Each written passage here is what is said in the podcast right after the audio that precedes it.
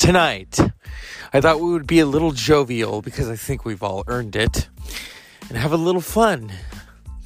So, stay tuned, Dr. Zeus Film Podcast. At the beginning, after this, you're going to hear my rendition of Donna Summers. I feel love, but not for Trump. The effervescent singer, not just of disco, but of everything. And so I have tried to capture in all possible ways of humor and Pro Tools Donna Summer saying goodbye, Trump, goodbye, bye, Melania. We'll see it in the next edition of Goodnight Moon. Don't forget not to let the Air Force One hit you in the booty. All right. All right. And you know, I think we're all wondering what did he leave in that letter? I know I am. Stay tuned. Dr. Zeus Film Podcast coming up.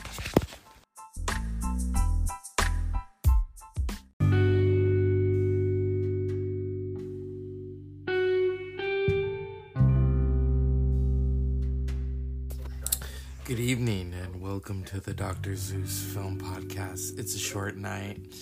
I just want you to enjoy some uh, podcast moments. I I'm tired and so I feel let's compile and we'll return tomorrow. So enjoy.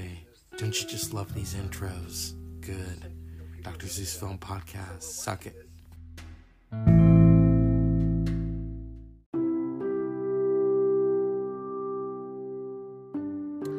Good evening, and welcome to the Dr. Zeus Film Podcast. This is a short one tonight, but we're going to talk about a classic comedy from the 1980s. Right off the heels of her Oscar nominated, should have been winning, performance in The Color Purple, and with that title song by the Rolling Stones, covered by the immortal Aretha Franklin, starring Whoopi Goldberg. Jumpin' Jack Flash, directed by the late, the great. This was her first film that she directed. Was a big step for a female director. It earned a lot of money, and that is Jumpin' Jack Flash. It is an entertaining film. Carol Kane, Annie Potts, um, uh, a very interesting cast, and of course Whoopi Goldberg playing Terry Doolittle. I love this film. I love the. I mean, the, you know, this is this is a funny, funny movie. You know, you got to remember, Whoopi Whoopi started out in um in comedy. Here we go. In your teeth, you could hear what I had to say. Gotta get doing the here? What happened? I told them not to call anybody. They fished your card out of my pocket. You're wet. Really, Marty? God, you're so perceptive. You know her? Oh, I work with her. She nuts. We found her screaming, soaking wet, waving down cars near Battery Park. What happened? Fell in the river I told you. I didn't fall in the river. I was thrown. by your pimp, your John. What is it with you people? Every time you see a black woman, it has to be a pimp or a John? What do you think? There's a lot of work down on the pier for hookers? You think I'm giving blowjobs down there to goldfish? Is she on some kind of medication? Not that I know of. Are you on some kind of medication? Marty, you know, you can talk directly to me, asshole. Watch your mouth. It is a dead man floating around in the river. I think it's time to go home now. We sent the car down there, lady. Look who I'm calling lady. We found nothing. Nothing, nothing, nothing. Well, drag the river. There are killers running around the fucking city. How would you like me to wash your mouth out with a wire brush? How'd you like if I kick you in the nuts so hard that they get lodged in your fucking nostrils? My, that's a vivid image, isn't it? Um, And you know that's um I'll be responsible for her. it's funny. It's it's Whoopi Goldberg at her best. There's nothing wrong with me, you dumb Hold on. That's the word I No, like. Rosie Bowman. sir. Of course, you've got Garry Marshall, brother to Penny Marshall. Hey, Penny, let me be in your movie. Doing it. She has it bad, usually Smiths. Really, this is sweet talk for her. There's so many funny moments. My favorite is the phone booth. What? You want a quarter? Kiss my ass. Find me in New York for this fucking quarter.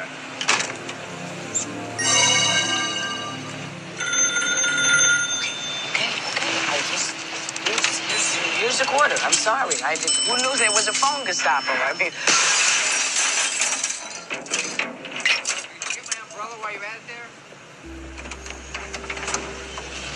these guys are serious. Yep, she's get the the phone booth is getting towed away. We can't play the music um, because we'll get in very big copyright trouble, won't we? But it's a really great scene, and she's like, "I'm a black woman in a phone in a phone booth It's being moved across the city." Yeah, um, this is such a classic movie. I remember they always would play it on TV. My grandfather loved it. I loved it.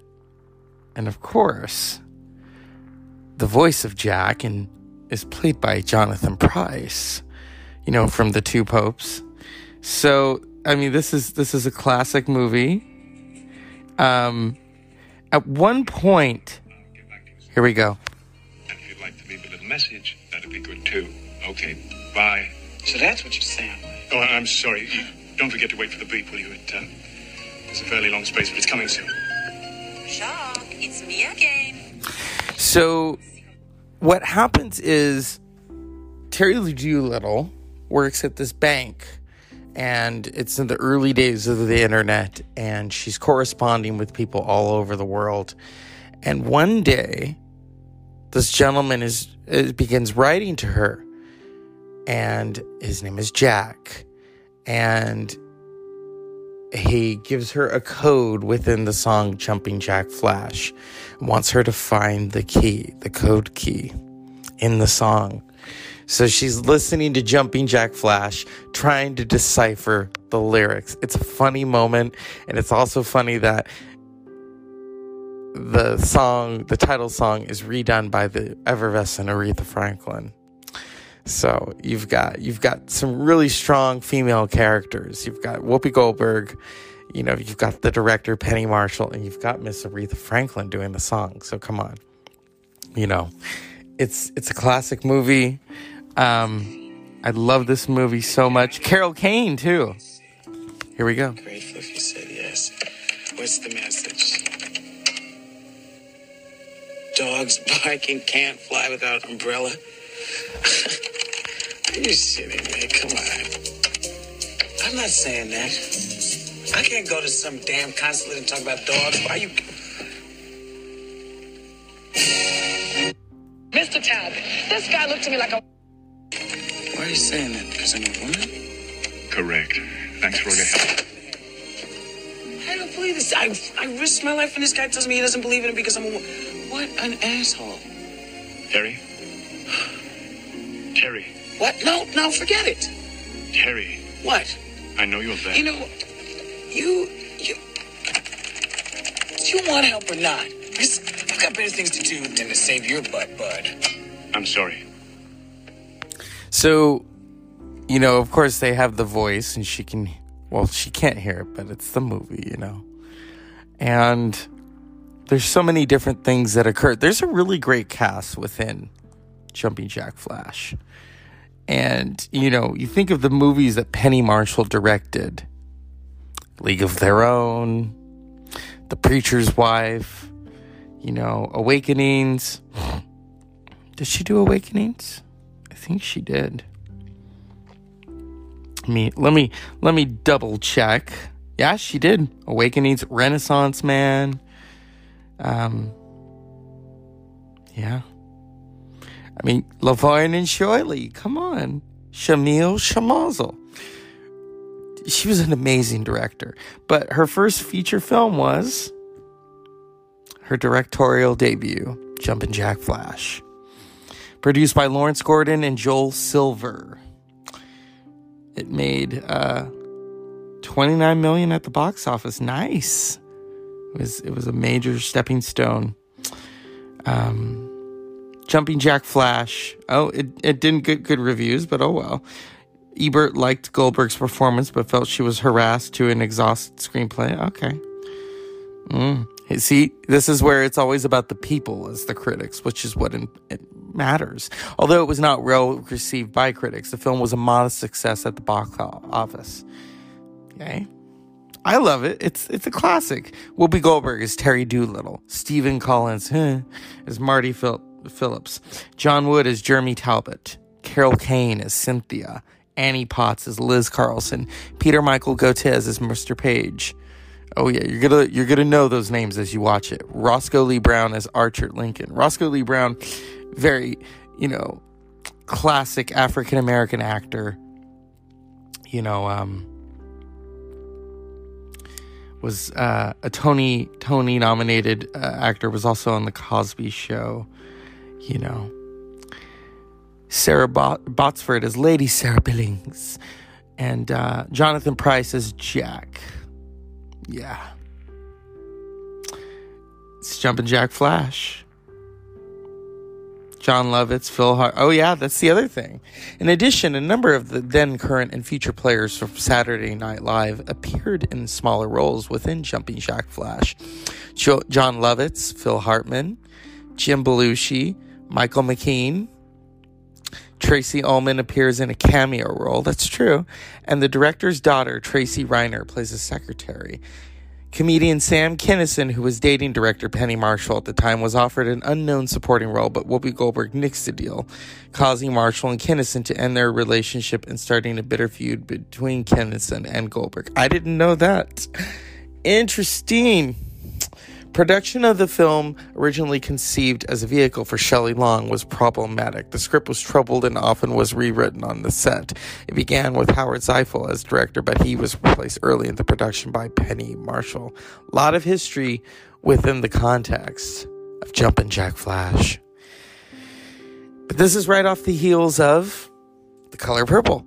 So, you know, for that's a dramatic oh my god, that's epic proportions. So it's fitting that Whoopi would do a comedy right after, you know. I love Jumpin' Jack Flash. It's classic. It's it's uh, thrilling, but it's funny.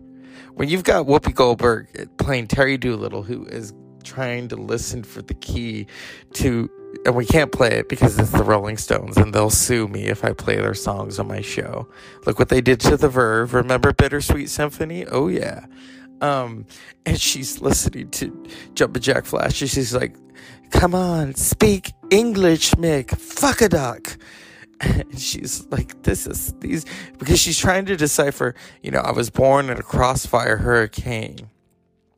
And then she's like, I was raised by two lesbians. Two lesbians, Mick? Fuck a duck.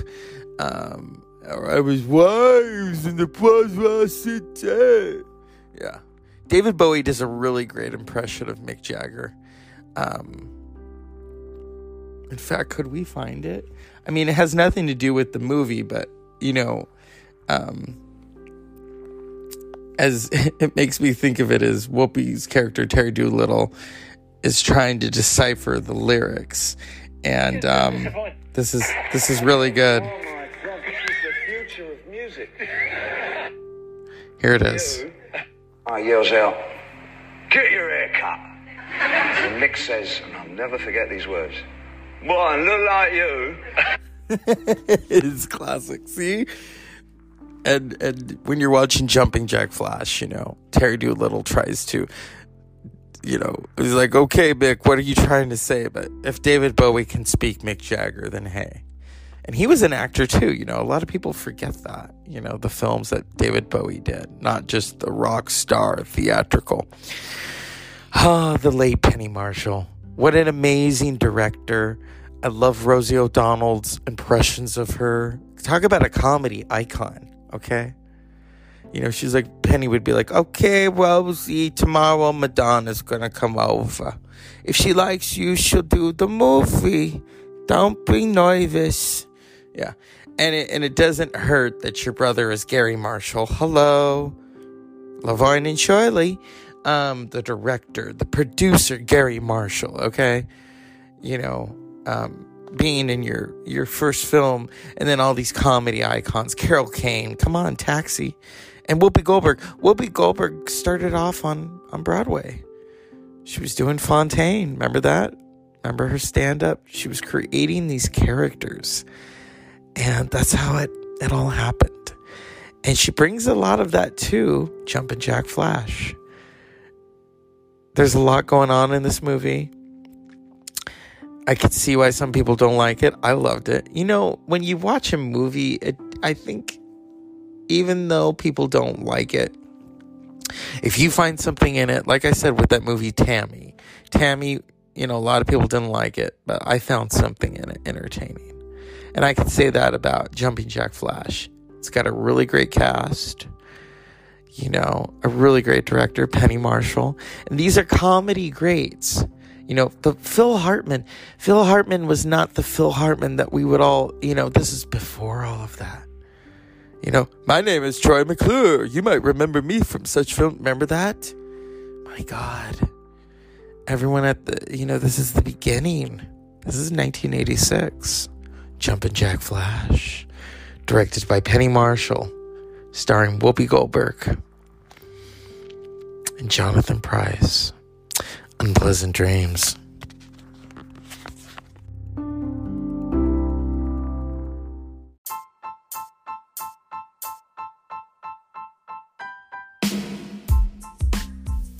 Good evening and welcome to the Dr. Zeus Film Podcast. We're going to have a little fun today. Dorothy Faye Dunaway was born on this day in 1941 and she's 80 today. And you know, she starred in probably one of the most misunderstood comedies of all time. I want you downstairs in the rose garden. Come on, hurry up. You. Come on, come along. Mother wants you right away. Eighteen years in the business. Parted friends. Creative differences. Good. I want some help here. I want all of these branches cleared out of here now. Caroline and Christopher, start clearing away all these branches. Start gathering them up. Go on. Get the wheelbarrow and the rake. Mm-hmm. Ah. Ah.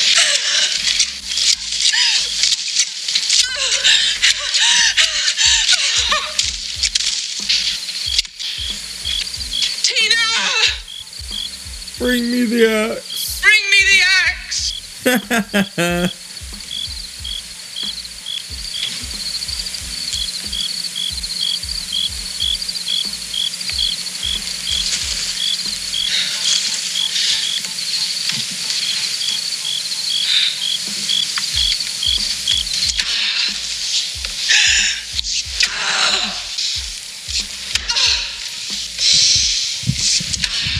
That is truly a feel good moment.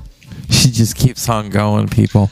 You know, Faye Dunaway, as as um, pompous as she is, has tried to run away from her legacy. You know, that film did a lot for her, and you know, came off of the heels of uh, Network. You know, she won the Oscar for Network. She didn't win the Oscar for Mommie Dearest. I think like she had planned, you know.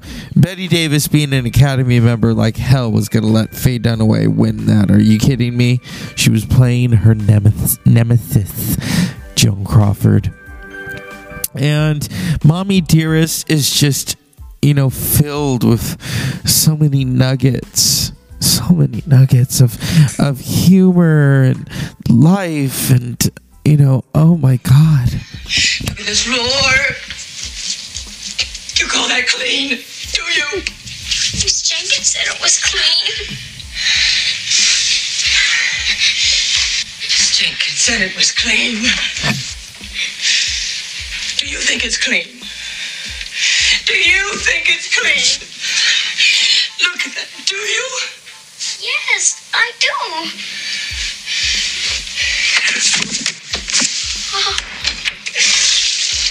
Bed on the floor. We're gonna clean this floor. You and me together. Go.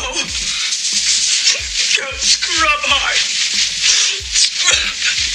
Scrub. use of This floor's already Ajax. clean. Look, I was this floor is not clean. Look at it.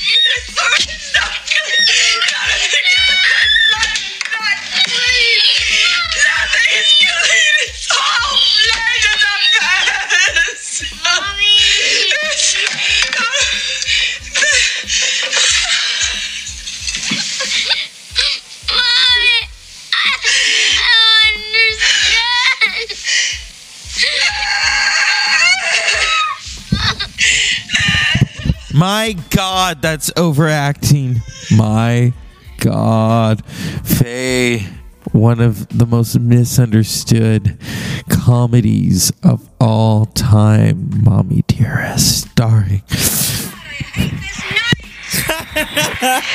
Every year into a crisis.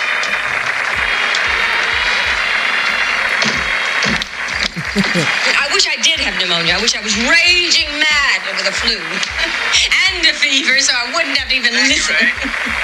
Now, for the best female performance in a leading role, the nominees They're are praying. Ingrid Bergman for The Bells of St. Mary's, Joan Crawford for Mildred Pierce, Greer Garson for The Valley of Decision, Gene Tierney for Leave Her to Heaven, and Jennifer Jones for Love Letters. You're gonna win. I know it. May I have the envelope, Picture please? is a hit. Shh. And the winner is Joan Crawford. Silver- Accepting for Joan Crawford is the director of Mildred Pierce, Michael Curtiz.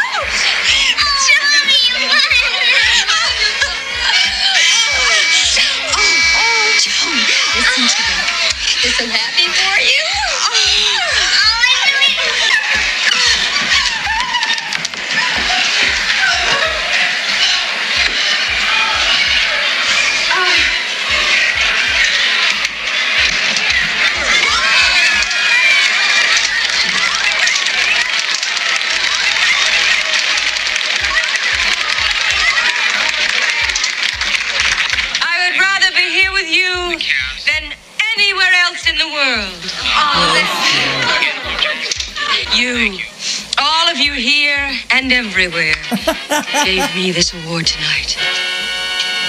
And I accept it from you and only you.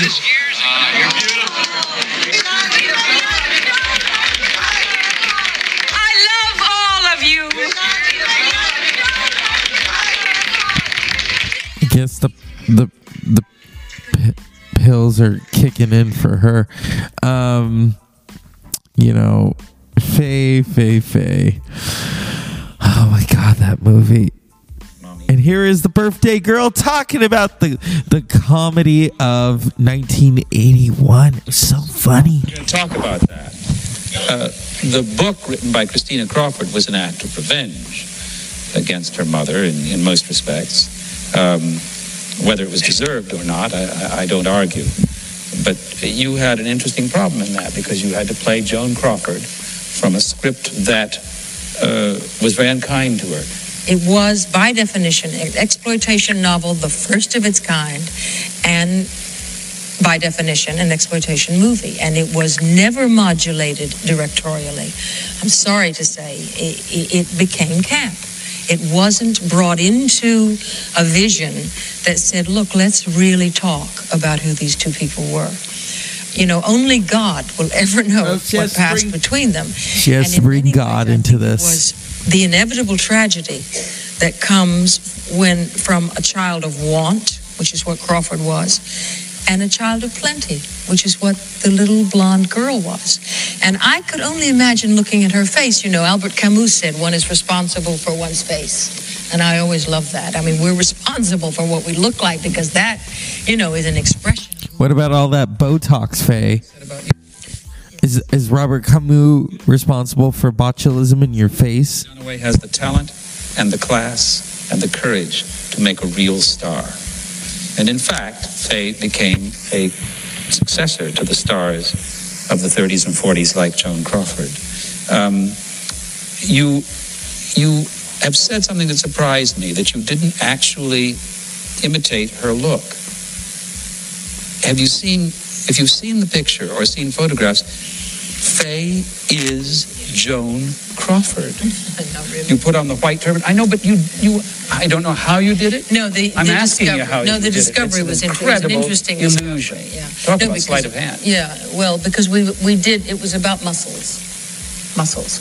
We did all the. I mean, we said You really got to put steroids to make her look like freaking Joan Crawford. and you know the mouth. It's not a tumor. the way she did it in terms of makeup and it still didn't work. And i finally kept staring at the picture and staring at it. And what and then i finally realized that it was the way she held her face. It was the muscles how she trained the muscles to be in that star kind of mask really is what it was and and that was the discovery that made the difference It was amazing. It was an amazing difference. You looked it just was like chilling it was so scary You've said that you spent a month in bed after. At least, yeah. Was that tough? Well, yeah, it was a real nightmare, you know. I used to wake up at three in the morning like that. I hadn't realized it would be so difficult. And you paid a price for it in Hollywood. Mm-hmm. There were people who resented the fact that you had taken it on. I think the greater price I've paid is that, for better or worse, the work you do contributes to your persona. I feel uncomfortable with the persona that is out there as a result of the Crawford picture. It was a kind of a kabuki performance. You know what I mean? It was silly. I've done that now. I'm sorry to say. it- it- Okay, she's repeating herself again. oh my god. There is so much. I know you probably think, you know, I'm on something and I'm not talking about Mommie Dearest in this way.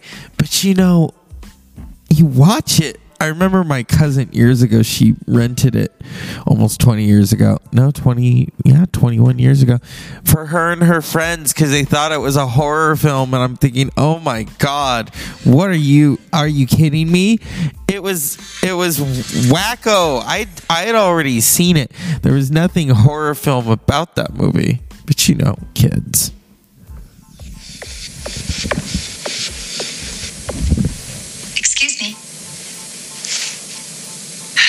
Yolk is finished in the living room, Miss Crawford. Good.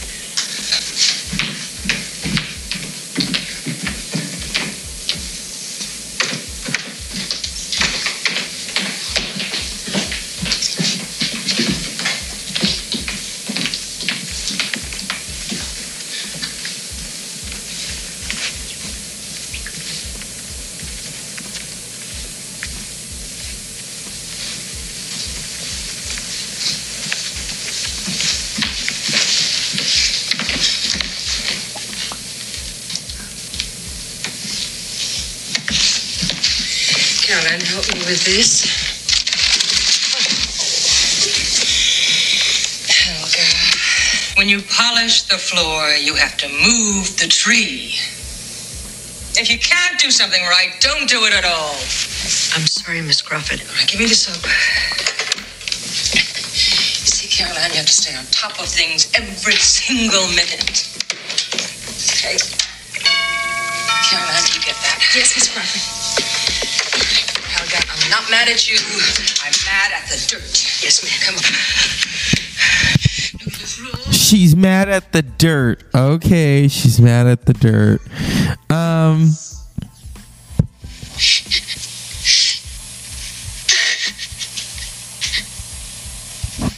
Yeah. There's a lot going on in this crazy movie. Oh my god. Is this it?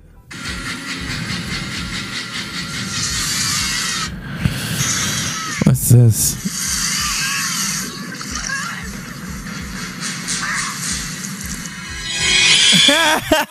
That's hilarious. Oh my god. They're trying. Oh, here it is. Fuck with me, fellas! Is that my first time at the rodeo?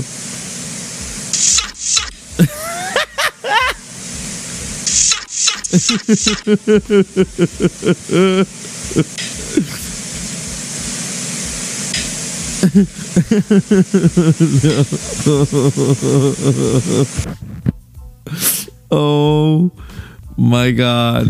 Oh my god. This is great.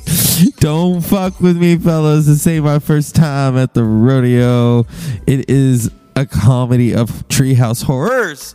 Trying to sweep the poor little widow under the carpet? well, think again. I'm on the board of directors of this lousy company. Well, we assumed that with your husband gone, you would no longer want to be on the board. Al and I helped build Pepsi to what it is today. I intend to stay with it. We appreciate your devotion and contribution, Miss Crawford. But we have retired you from the board of directors. You drove Al Steele to his grave, and now you're trying to stab me in the back? Forget it! I fought worse monsters than you for years in Hollywood. I know how to win the hard way. Miss Crawford, we don't want any hard feelings. You don't know what hard feelings are until I come out. Yeah, she wants to make them hard instead. What you sell. Please, Miss Crawford. It's hardly necessary to make threats you surely don't mean. Don't fuck with me, fellas! They my first time at the rodeo. You More like the I roadhouse. delivered to Pepsi was my power. I can use it any way I want. It's a sword. Cuts both ways. Uh, yeah, we we know you cut both ways, Joan. But anyway, oh my god, Uh, what what a what a fun movie. Yeah. Mm. I love it. She's like Christina, damn it. Yeah. If I can find it, you know, every Mother's Day they play it on I- IFC. I guess that's that's a joke to them.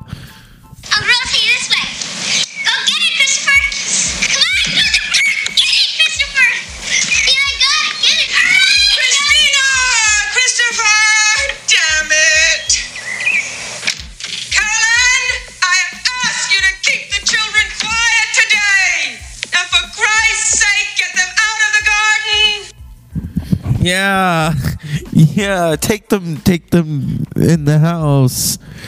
Yeah, she doesn't seem well, but you know it is mommy dearest. I, I think we all we all remember you know that famous famous scene where she's just scrubbing away and she's not scrubbing the floor she's scrubbing her her face and and putting a little bit of ice on there i mean you know those bags under those eyes you know and to just oh my god yeah. It is just one of those crazy it, this is like something out of a Loretta Lynn song. Oh, Joan, Joan Crawford, she was crazy. She was crying and like she was dying. She took her daughter Christina and she tried to choke her. And she wrote a book about it. And don't come a drink out. Yeah, I don't know. It's it's it's it's comedy. It's comedy. Why did you adopt me? Yeah. That's not. Here we go.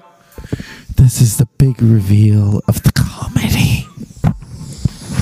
Maybe just a little true. I don't expect much.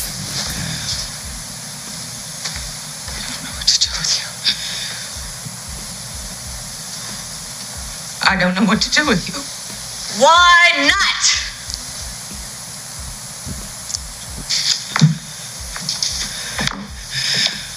I don't ask much from you, girl.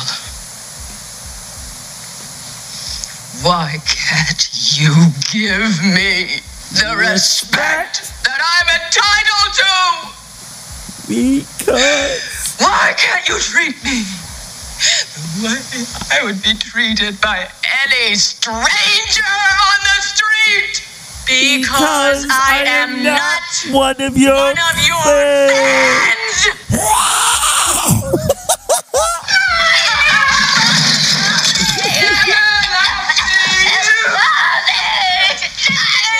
Oh God, it, it gets messy.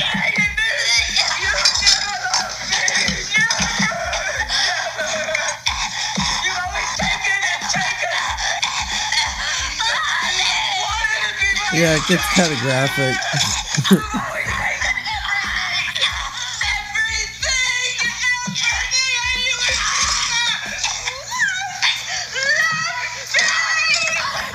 this is perfect.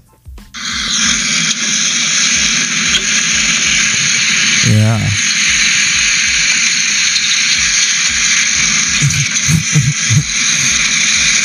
There's a liquor store on the right.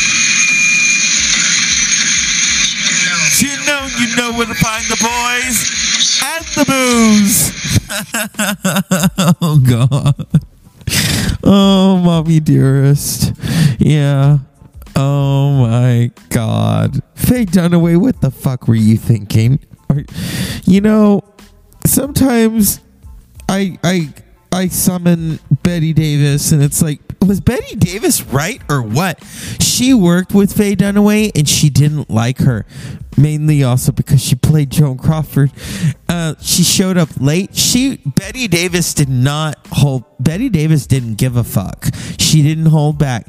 She went on Johnny Carson and said how unprofessional Faye Dunaway was. Ooh. Bette Davis. I mean, you know, Joan Crawford was already dead, so it was like, you know, come on. What else? What else is she gonna throw at her? Come on. Um. But yeah, you know, Mommy Dear is basically it's a comedy that keeps on giving. It ruined, you know, Faye Dunaway's career. Faye Dunaway doesn't like to admit that, but it gave her a whole new kabuki outlook. You know, oh my god, directed by Frank Perry. Although Faye says it wasn't directed. Okay, then who did it?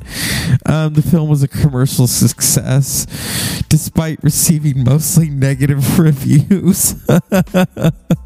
Film's bizarre script and highly charged acting. there is a really funny moment where they're on the beach and it's like something out of Falcon Crest. And Faye Dunaway is really overacting. She's like, you know, there's something missing from my life. And her boyfriend's like, yeah, a hit movie. she wanted him to say baby. Um, but you know, we take it all the way to that that intro where she's scrubbing the fuck out of her face and she's putting the ice. I thought about that one time. I thought, okay, is that gonna work? Do I scrub my face like that? I don't. And then I, I put ice cubes all over me. It's like no. But you know, I did hear we could we could defend Joan a little bit. she didn't like Jean Harlow and um, Maureen, uh, not Maureen O'Hara. Um, uh, uh, what's her name? Mia Farrow's mother, who was an actress too. Maria Marie or Maureen O'Sullivan. She um was hanging out with Jean Harlow one time and they were in really cold weather and she got a, a really cold washcloth and put it on her breasts. And she was like, Oh my God, why are you doing that? She says, Oh, my mother said that if I do that, my breasts won't sag. So maybe Joan Crawford didn't want her face to sag. Although, you know, when they were doing I almost said what's up doc, but when they were doing whatever happened to baby Jane, Bette Davis says that they kept putting falsies in Joan Crawford and kept making her to look pretty, yet the character is supposed that's probably why she didn't get nominated. She screwed herself over, you know. I mean, she played that lesbian in, in Johnny Guitar and I love how when I tell people that, they're, oh, she wasn't playing a lesbian. Are you kidding me? Let's get real. Have you ever watched Johnny Guitar? It's no, no. And you know, and I'm not going to say the derogatory term. Um, even even Mercedes McCambridge. I mean, you know, it is like a feast of fish fillet. You know, um, but back to Mommy Dearest, the comedy that just keeps on giving. I mean, oh my god, this movie. Oh my god. And you know, I'd like to thank Faye Dunaway for basically, you know, it's become a cult classic. You really want to laugh your ass off. You watch Mommy Dearest. Yes, it is disturbing in some moments. But but you know what? Nothing beats. Nothing beats. I'm not mad at you. I'm mad at the dirt. Okay. Or Christina Christopher, damn it. Um yeah. I don't know. So, you know, we dedicate tonight. Faye Dunaway, why didn't you do like a comedy like everybody else? You know, um, yeah. Oh, God. Faye Dunaway being funny. Let's see if there's something that exists. Okay. How about after the show? Oh, here we go. Faye Dunaway. um. Mm. Oh yeah, she tried to play Katharine Hepburn. Why? Anyway. She's got a problem, you know. Well, um, you know, mommy dearest, though, oh, it is just, it is just an amazing comedy. It is so amazing, and she is so Faye Dunaway. 6:14 a.m. Thursday, February 27th.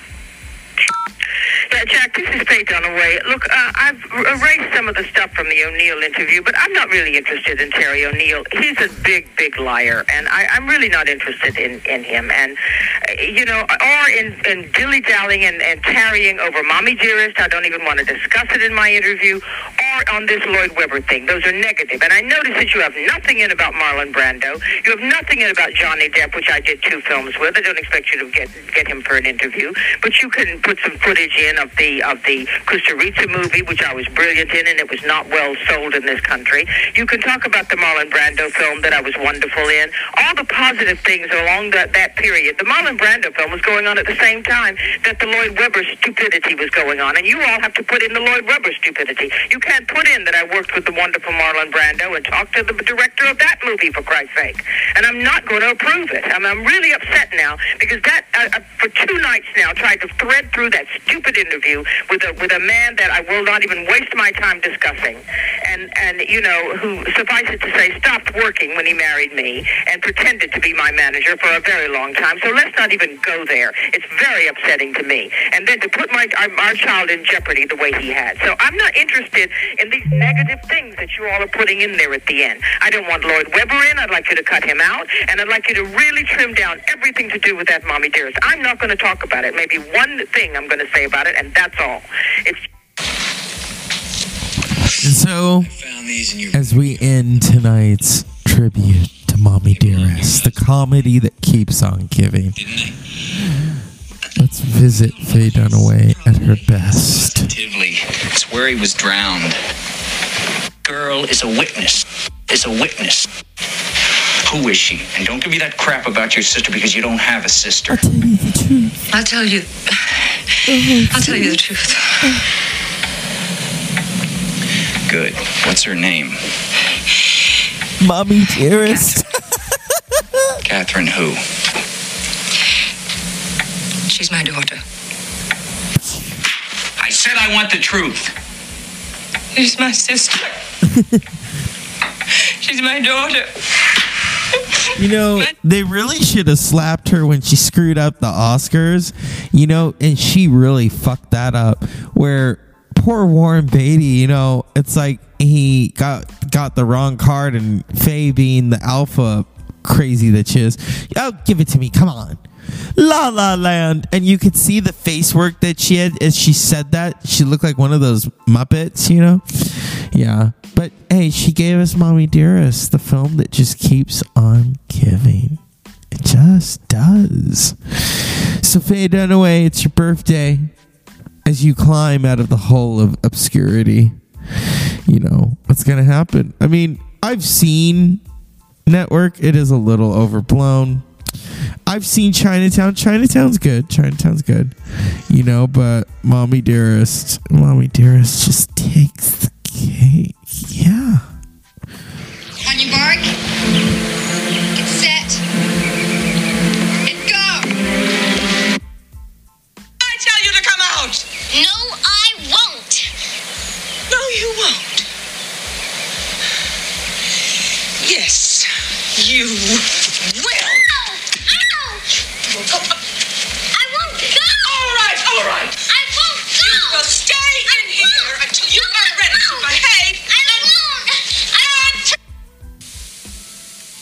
Mommy. What do you think you're doing? Nothing, Mommy. I was just just playing.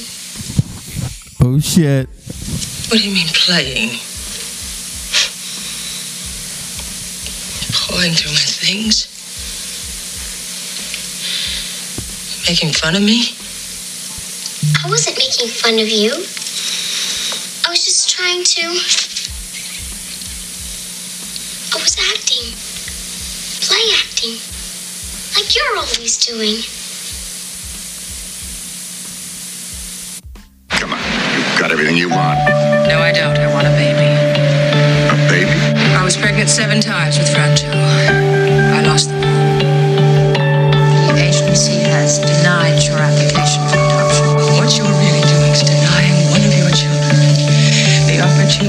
Live a wonderful and advantaged life. Damn it, Joan, I got you the baby. It's yours. You have it.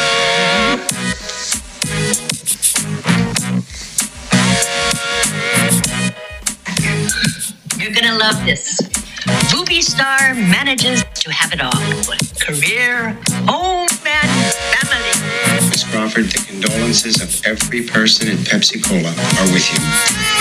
Fuck with me, fellas! Miss Crawford, and I think you're underreacting, Mrs. Chadwick.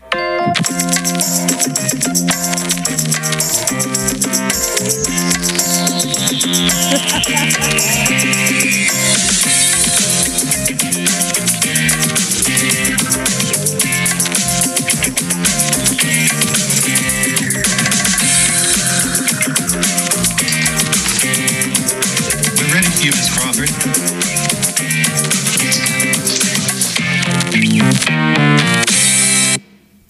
Told you. I told you. It's comedy. It's not the most well received comedy, but but it's a comedy. Yeah, with a little bit of craziness, unpleasant dreams.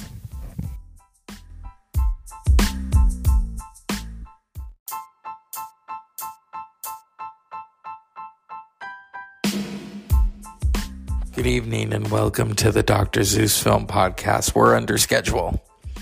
So, comedies. Last night we did a, we had a little fun with Faye Dunaway and her craziness towards Mommy Dearest. yeah. Yeah.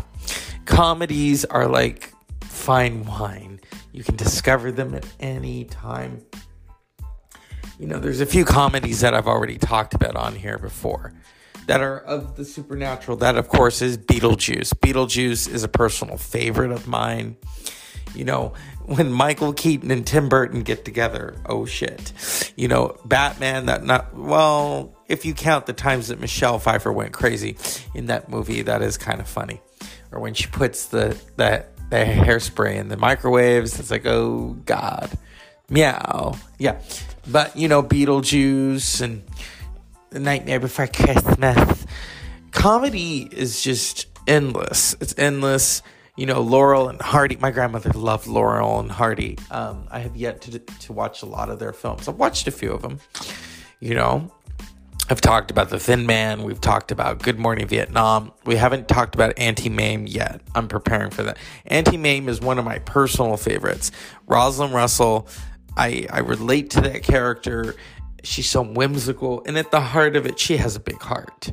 That's the thing, you know. And so I thought, let's just talk about Rosalind Russell. Rosalind Russell, who was a great comedian and a dramatic actress, you know. And back then, you didn't win awards for being comedic. You know, she was nominated for Auntie Mame. She did My Sister Eileen, you know, His Girl Friday. His Girl Friday is a legendary movie, you know, with her and Cary Grant, uh, former married reporters, you know, and then go back to The Women from 1939, directed by George Cukor, you know, uh, where she's playing Sylvia Fowler, Fowler or Fowler. And, you know, Rosalind Russell was just, I mean, the timing, the voice. She was in Picnic. She had a supporting role in Picnic. Even in Gypsy. In Gypsy, she just let it loose as, you know, Mama Rose, because it is her turn. But that voice, you know, Rosalind Russell, Rosalind Russell is one of my personal favorites. She doesn't get a lot of love and adulation as she should have. You know, in life she did, and that's important. I, it always bothers me that she's not on those top 10 lists. You know, you don't have a His Girl Friday without the Girl Friday, played by, you know, uh, Rosalind Russell as Hildy Johnson. Um, oh God, she was so phenomenal. But Auntie Mame, Auntie Mame is Rosalind Russell. I mean, she originated it on Broadway. She brought it to the big screen. You know, her and and um, what was it? Peggy Cass. You know, oh my God, what what an amazing cast of Auntie Mame. Um, she escapes my name right now, but you know the blonde in the Maltese Falcon the 80th anniversary this year. We're going to talk about that. It's not a comedy, but we'll talk about it. She's in the Maltese Falcon, and then she plays one, one of the Upsons, the family of the Upsons in Auntie Mame. They're very upper crust, but they don't, they're not, they don't like a lot of diversity. Yeah. If you've ever watched Auntie Mame, Auntie Mame is this hilarious escalator ride. Life truly is a banquet. In fact, on my tablet, it says life is a banquet and most poor suckers are starving to death. Well, actually, it says life is a banquet. That's it. I should have added the rest. You know, I love the book, I love the movie. Um, but Rosalind Russell, Rosalind Russell really deserves. I mean, she even did. She did a movie with Jean Harlow and and Clark Gable. Um, I think it was called China Seas. She has a very small part in it. You know, Rosalind Russell had that voice. She had this, you know, no one sounded like her, no one looked like her, you know, and tonight is a short night, you know. But I thought, you know, let's just talk about her as we get ready for more January comedies, you know. And Rosalind Russell just, oh my God. What what a what an icon. She was in trouble with angels one and two. And then what happened is she died of a very, I, I can't think of it right now. Yes, I know I should do my homework, but you know, this is my show and I can do what I want. And we always have an extra episode. So come on. But we will dive more into the, the uh, career and life of Rosalind Russell. But tonight I thought I would just mention her and mention to you watch His Girl Friday.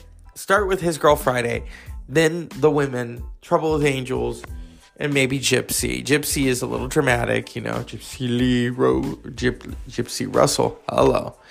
Um, but uh, yeah. So, His Girl Friday, starring Rosalind Russell. I put her above Cary Grant and Cary Grant. Yeah. And uh, from 1941, oh my God, 80 years of His Girl Friday. What an amazing screwball comedy. But at the same time, it deals with the news, it deals with journalism. Originally, it was called The Front Page, and then it was reworked. You know, there wasn't a female character in it. And that said a lot, putting Rosalind Russell, they called her Roz Russell, in the lead role alongside Cary Grant. She held her, her own. You know, Rosalind Russell was so quick with dialogue, and so was Cary Grant. So, His Girl Friday, I want you to watch it. You know, we've talked briefly about it, but mainly tonight for Rosalind Russell. So, His Girl Friday from 1941. You know, let's ask Siri. Hey, Siri, who directed the film His Girl Friday? I think it was Howard Hawks. But just to be sure, Howard Hawks, of course. Howard Hawks, yes. Howard Hawks directed. You know, Howard Hawks discovered Lauren Bacall. Um, you know, did some movies with Bogart, but his Girl Friday is a comedy, and Rosalind Russell is just riveting. They always describe her as riveting, Rosalind Russell. You know what I mean? And as Auntie Mame, she truly is. I, I, you know, I think a lot of people feel that with Auntie Mame, she's not really acting. That that is truly who Rosalind Russell is. Is this, you know, bohemian, whimsical woman who will do anything for a party and for her nephew Patrick. So tonight, Dr. Zeus Film Podcast, I give you Rosalind Russell and maybe even the women. You know, the women. The women is an ensemble with Norma Shearer and oh my God, Joan Fontaine, Joan Crawford. There's a lot of Joans and the women, directed by uh, George Cukor. You know, George Cukor unfortunately got the label of being a women's director. And that didn't sit well with some male actors. Yet a lot of male actors, including Ronald Colman, won Oscars under his direction. Rex Harrison in My Fair Lady. you know, but Rosalind Russell, Rosalind Russell not only eats the cake, she takes it, she runs with it, she throws it in your face. You know, um, there's a really great line between her and Cary Grant where she's like, anytime, any place, anywhere, uh, scram Svengali. You know, the, the, the dialogue, it's fast. And, you know, Cary Grant always gets what he wants in the movies. Come on. Even even in um an affair to remember, if it, didn't happen to me, why did it have to happen to you? So, as Auntie Mame would so famously say, or or what's oh my favorite is when she uh, Patrick's like is the English lady sick, Auntie Mame? Oh, she's not English. She's from Pittsburgh. Well, she sounded English. Well, when you're from Pittsburgh, you have to have something. and then they go up and she's like, um, uh, you know, oh, my loom is by the window. Do you like to weave, dear?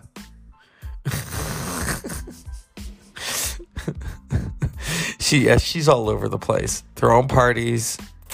But let's start off with his girl Friday, the women, my sister Eileen, China Seas, the and maybe even Picnic. Picnic, you know, she has a supporting role. It's her. It's William Holden, um, and then uh, what was her name? Kim. Hey Siri, who was in the movie Picnic? Let's see. Don't you just love it? It's at it's at it's at my fingertips. Okay, here we go. Where is it? Siri, Siri, you're very slow this week. Yeah. So, well, I mean, but let's see. William Holden and the chick from from uh what's that movie with James Stewart? Um Vertigo. Yeah, you know the chick with the face. She had that really bad facelift. Yeah, but tonight's about Rosalind Russell. So we're gonna continue this unpleasant dreams. And Rosalind Russell, thank you for making us laugh. His girl Friday.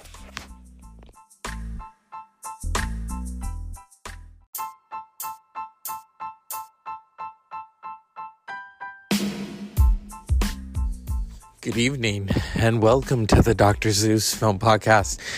January comedies. So, let's just talk about a pile of stuff and how you think you're above everyone in this room when you are wearing something that was selected by everyone in this room from a pile of stuff. What film is that? The Devil Wears Prada. Meryl Streep. We all knew Meryl Streep could do comedy. If you've ever seen Postcards from the Edge, hello. Written by the effervescent, the late, the fearless Carrie Fisher. You know, Carrie Fisher has been on this show in the past. We call, we call her Carrie fucking Francis Fisher. Ooh, and I do think I hear, hi, Carrie, Carrie. You know, you always call me at very entertaining and unopportune times. So, how are things doing on planet Earth, sweetie? I hear they wanted to try to, you know, dismantle the government. Well, they can't, those stupid fuckers. What did you think of that? Oh, God. We saw it on the Heaven Television Network. You know, first of all, those journalists need to get over themselves. Although, MSNBC really I mean, that Ari Melber, what else can I say? Hip hop. That's amazing. More inspiring than Anderson Cooper, who just gives shade all day. You know, those those Trump followers, I wouldn't touch touch them with a ten foot pole pole. You know, they're so fucking ugly looking. and they feel that the world owes them seven times over. What did you think of my old Yeller analogy? Oh, sweetie, I think that's hilarious. Oh my God, hilarious. You know, you take your hurt and you make it art. And the Trump people are like old Yeller. It's like rabies, inoculations are not going to help them. They think that a mask should be worn between their legs, not on their face, to cover that stupid hole they call a mouth. Now, Carrie, let's be nice. Well, you know, honey, I've been dead for four fucking years. Well, five if you count January. So, you've worked with Meryl. Yes, Queen Meryl three time fucking Oscar winner. You know, postcards from the edge, what happened was people felt that Meryl was too too serious. And so they said, Carrie, can she play you in postcards from the I said, absolutely. and when they say that Shirley MacLaine is going to play your mother, Debbie Reynolds, oh, you really signed that dotted line. And what did you think of The Devil Wears Prada? Did you have a little script doctor writing to do with that? No, sweetie. Although, maybe. You know, Meryl is untouchable. She's untouchable. Um, she won't even do Touched by an Atheist, you know, Touched by an Angel. Um, but when she did The Devil Wears Prada, I think people started to realize that you don't fuck with Meryl even when she's playing Anna Wintour. who you know I've had a few run-ins with Anna Wintour, my my living life, but in the afterlife, honey, no. It's not about fashion. It's about who wants to sit at the table and play Canasta for five millennia with Frank Sinatra and my mother. You know, my mother warned, or not my mother, Frank Sinatra warned my mother, Debbie Reynolds, about marrying a singer Eddie Fisher. She, he, he warned her. He said, Debbie, why are you marrying this buffoon? Why, sweetie? And, you know, of course, she it produced two children. My brother Todd and I, and countless other half babies. You know what I mean? Oh, Eddie, Eddie, we don't know where he is right now. Oh, you don't? Oh, no, sweetie. We don't. Uh, this is Carrie fucking Francis Fisher. I'm here to talk about Meryl Streep and her comedy exploits on the Dr. Zeus Film Podcast, January Comedies.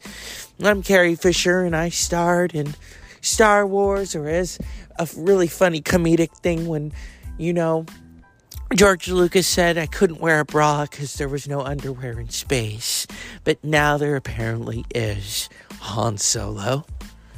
What did you think? I, I I know you didn't live to see The Mandalorian. Oh, honey, lived? I've seen it. We have Disney Plus in heaven. So, what did you think of The Mandalorian? Pedro Pascal. You gotta understand, I traded barbs with Oscar Isaac in the last two remaining Star Wars films that I was alive for, and those were exceptional. Oscar Isaac is a hot piece of ass who can act circles around Harrison Ford. And Pedro Pascal, his buddy, his confidant, playing the Mandalorian. I understand you ordered the mask. What a fanboy you are. What? No Princess Leia outfit? Nah, I, I never really was into cross dressing, Carrie. Oh, but you do my voice very well, honey. Yeah. This is Carrie fucking Francis Fisher, and we're here to talk about Meryl. We're not going to roast her because Meryl could roast herself and still win an Oscar for it in 17 different languages. But I digress.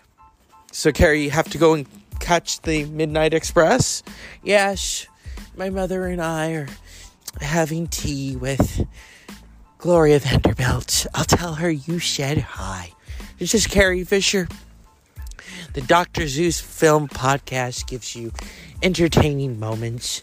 Having dead people on the show through the possibilities are endless. I'm Carrie Francis Fisher, and I approved of this podcast. And Carrie just flew away. She flew away. You know, Meryl Streep, The Devil Wears Prada. Well, it did. It was called Anna Wintour. Anna Wintour and André Leon Talley don't talk anymore. And I think Stanley Tucci really isn't playing an André Leon Talley in The Devil Wears Prada. So, but yeah, Meryl Streep in comedy. She's funny. You know, it's unfortunate that the late Katharine Hepburn didn't think much of Meryl. She thought that Meryl was too technical. Maybe she's one of the detractors who encouraged Meryl to do more comedies. Who knows? But The Devil Wears Prada, Postcards from the Edge, where yes, Meryl does play Carrie Fisher. And of course, Shirley MacLaine plays Debbie Reynolds. Although Debbie says that's not really her, it is. Debbie and Shirley all know they all used to have, you know, food and dinner, Sunday luncheon at Elizabeth Taylor's. Comedy. Comedy requires really great actors. And you think of the Shakespearean stuff that Meryl Streep did. I mean, come on. Come on. Even even Robert De Niro will kill for comedy. Come on. The king of comedy. You know. When you don't hit that mark, honey, you ain't gonna be in the movie, okay? Yeah. The Devil Wears Prada is one of those movies. Hey, hey, Smokey. All right. Hey, Fox. Hi. Is that your girlfriend? Yeah? Okay.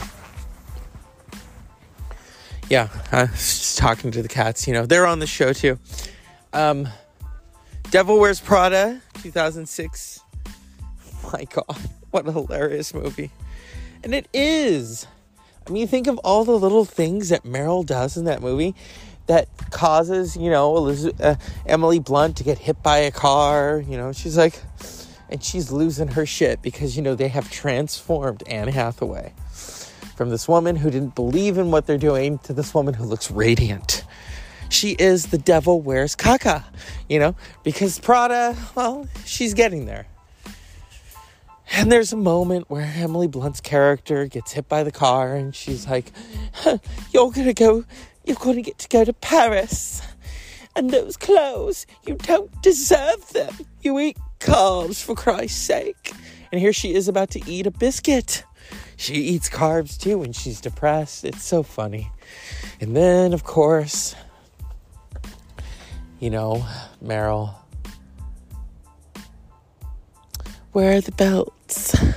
Why is no one ready? You have no fashion sense. Style? Uh, that's an opinion. Oh no, honey. Oh no, dear. It's not. You know, you think that you're above everyone in this room when you're wearing something that was selected by everyone in this room from a pile of stuff. Just that right there. oh god. Or in the in postcards from the edge where she shoots what's his face. He's a Trump supporter, so we're not gonna mention him. Oops. Um and she's like, they're blanks, asshole. yeah. Hi kitties. Yeah, no making love on my shift. Um it, it is Cat Valley here, yeah. But you know, the Dr. Seuss Film Podcast believes in humor. I've given you Carrie Fisher, I've given you Meryl Streep, and her. You know, I mean, when she played Margaret Thatcher, that was not funny. It was funny that she did win the Oscar for it, but you know, after 30 some odd years, it's like, and I hate to say they threw her a bone. But you know, and the Oscars like transformative experiences. And when you put all that makeup on, and when you play someone as evil as Margaret Thatcher, Gillian Anderson, are you listening? Then you're bound to get an award for it. Gillian Anderson, this concerns you. Maybe a Golden Globe, maybe an Emmy. You know, but Meryl, Meryl's got that Oscar. She's got three. Kramer versus Kramer and Sophie's Choice, which is disturbing. But, you know, we'll we'll leave it at that. I mean, Margaret Thatcher, that's kind of like it's not disturbing. It's Margaret Thatcher. You know, Margaret Thatcher had problems. And and Meryl really you know, drove it into that screen. I mean, come on, you know. Yes, uh, yes, the medicine, the medicine is harsh, but the patient requires it. You know. The Iron Lady. Dennis! No. You know, the Falkland Islands. The Falkland Islands are mine, and I want them back. Ooh, I mean, when she does that voice, you don't fuck with Meryl. Oh my god. You know? Even Tracey Ullman was like, here's my girl, here's my girl Meryl from Jersey doing the, you know, Margaret Thatcher from Grantham. Oh, yeah. Everyone's on Meryl's side in that aspect. Comedy and Meryl Streep. Well, Mamma Mia, of course. She, you know, yeah. Cher was in the sequel because I guess Meryl's character died. Well, or maybe she wanted more money. I don't know. It's Meryl. She was in Big Little Lies and people literally lost their shit. Or they lost their shit because it rolled off of Nicole Kidman's very smooth face, but that's what Botox does. And, you know, I'm not gonna. I don't think Meryl has had anything done. You think she's gonna fuck with that face? Now that's comedy right there. You want to be taken seriously as an actor, as an actress, and yet you go and have Botox done. Why?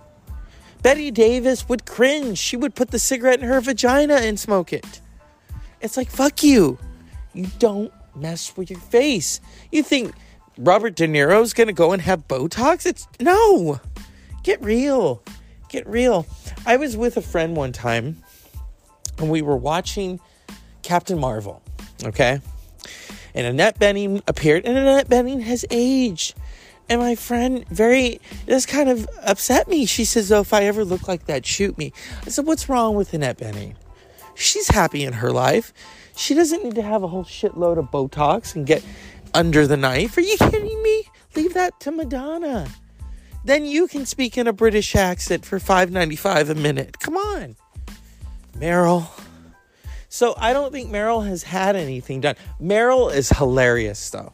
When she gets an award, she knows, you know, you can't take this shit seriously. She knows.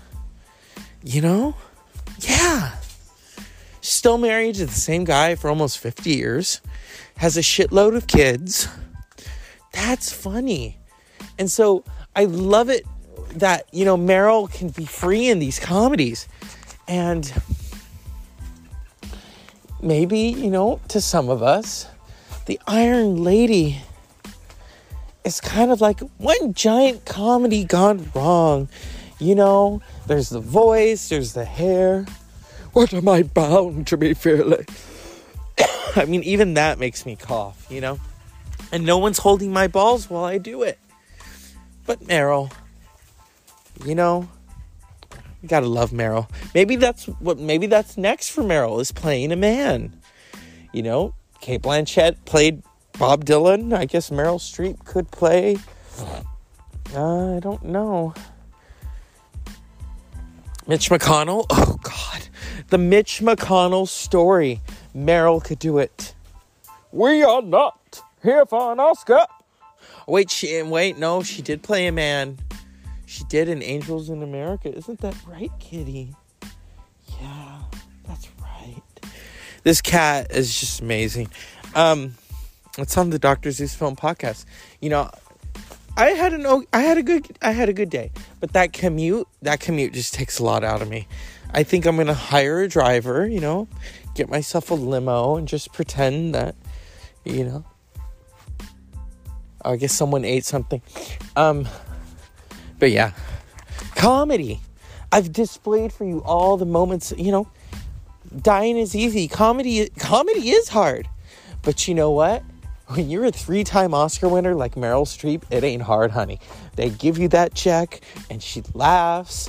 You know, I mean there are there are moments in August Osage County where it's hilarious. I was like, fuck, that is funny. She's like, her her daughter in the movie is like, and she's like, "What do you think? You look like a lesbian. Look at you. You got too much makeup on. The only woman who didn't need that much ma- makeup and she looked beautiful as Elizabeth Taylor, and she wore a tan. Yeah. Yeah. This is dedicated to Meryl Streep. I mean, you know, think of think of those comedic moments. Okay, you know, uh, it's complicated with Alec Baldwin. I mean, you know, it, you have to be a comedian to pretend to kiss Alec Baldwin because he just looks like shit. Um, and sometimes his comedy is on point, and other times it's like Joan Crawford on crack, you know. And and then and then she's got to sleep with you know Steve Martin. That's really funny right there. Meryl Streep and Steve Martin. Okay, it is funny. And then to play in that same year, the late, the great, you know Julia Child. I love Julia Child. Oh my God you need to do this. It's like a leg of duck. You need to crack its neck and oh, it's just Martha Stewart couldn't do this shit. You got to put it in the wrist, honey. I mean, Julia versus Julia. Yeah, Meryl's like I said, Meryl knows how to do it. So, you know, Katharine Hepburn, wherever you are, I hope that you have come to your senses. I don't know where you're at. I don't know. Carrie doesn't know.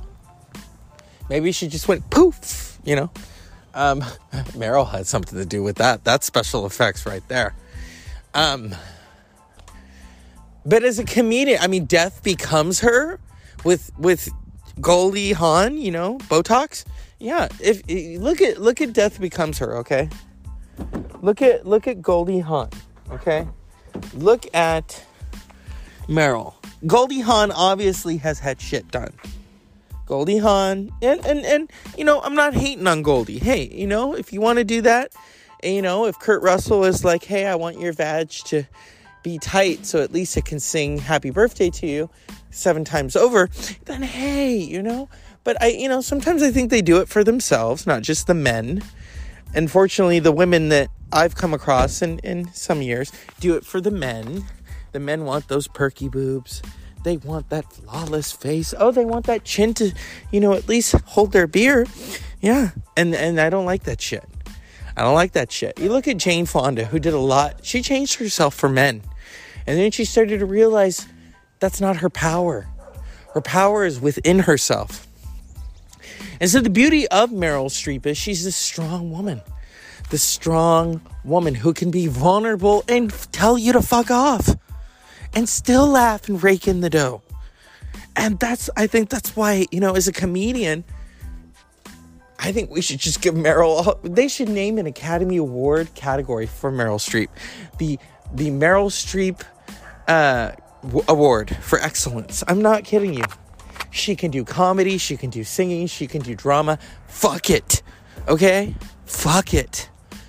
Ricki and the Flash, where she played guitar. That's funny too because you know who she took guitar lessons from and i loved i love watching that video that's comedy right there to me is neil young neil young does not give a shit he you know meryl's playing the guitar you know and then she hands it to neil it's like it's the wolf just got his prize back she said that neil the way that neil's approach to playing guitar is all the wires he's like what is this shit that's getting in the groove right there. That's getting in the groove. And Meryl can do it. You know? What what a versatile versatile uh, comedian. She is a comedian. And these are funny movies. It's not just you know, romantic comedy. Romantic comedy, here's the thing people don't even get laid after romantic comedy.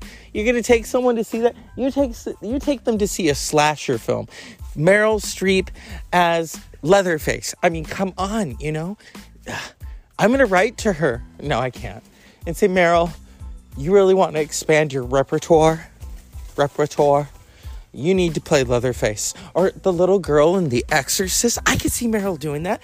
The pea soup, she would have them, you know, that pea soup would be Meryl Streep excellent. Okay? You know, and she could play the she could play the mother too. She could play all the characters in the movie. You know, she could play Father Karras and Merrin. I mean, they, you know, that's that's keeping it in the budget right there. And Meryl can do it. Mer I think a lot of people take Meryl Streep for granted. Oh, she's the queen of excellence. She's just a human being. but I, she believes in comedy, and you can see that she loves having fun with it.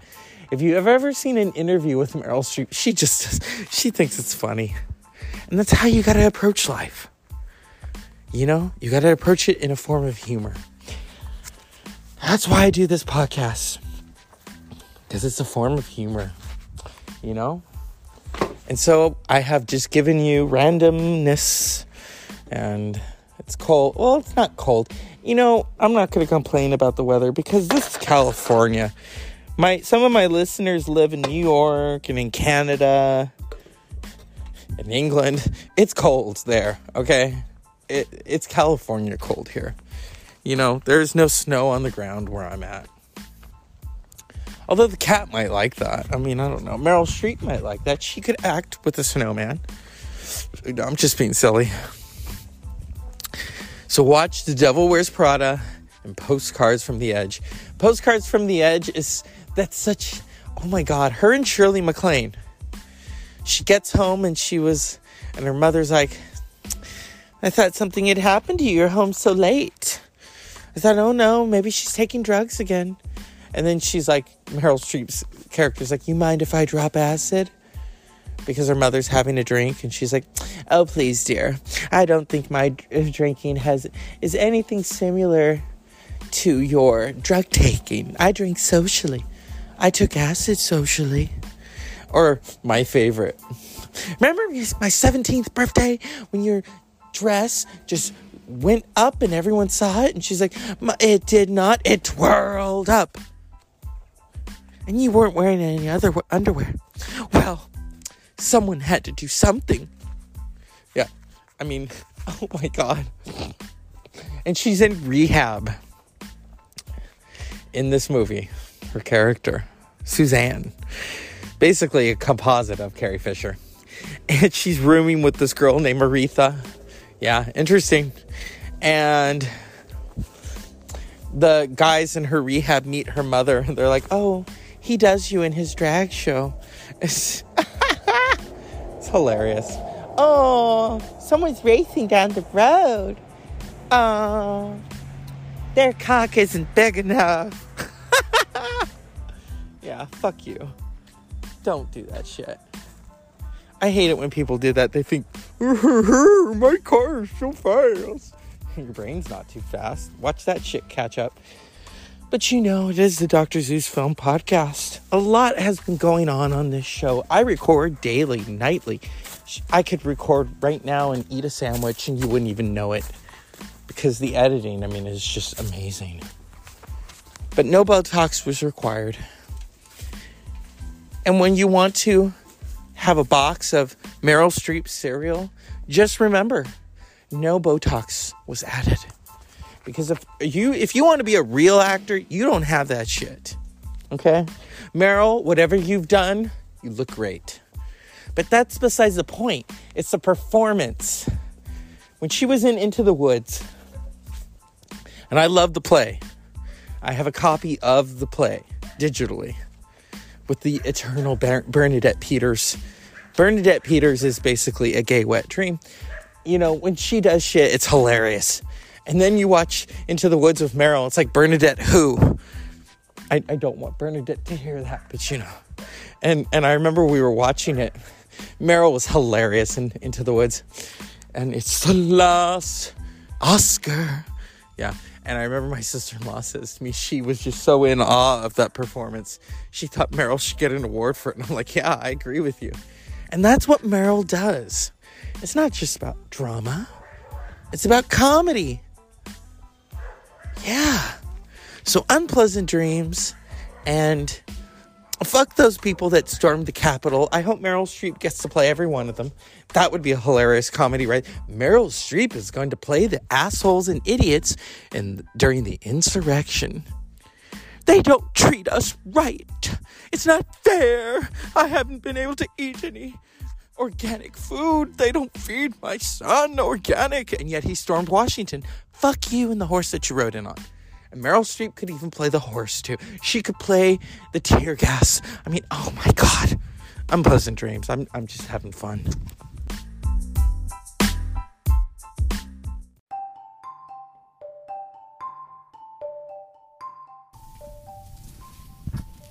Good evening and welcome to the Dr. Zeus Film Podcast. Oh my goodness. What else can I tell you? So we've been talking about Charlie Chaplin.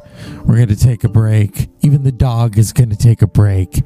Um, you know, I've I've talked extensively about Charlie Chaplin and Buster Keaton and um, W.C. Fields. Not yet.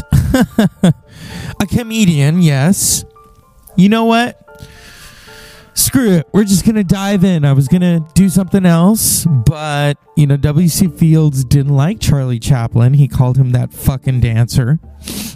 And, um, you know, W.C. Fields famously ruffled some feathers, the legendary feathers of Mae West in the film My Little Chickadee, released 80 years ago. One of my favorites, not one of Mae West's favorites.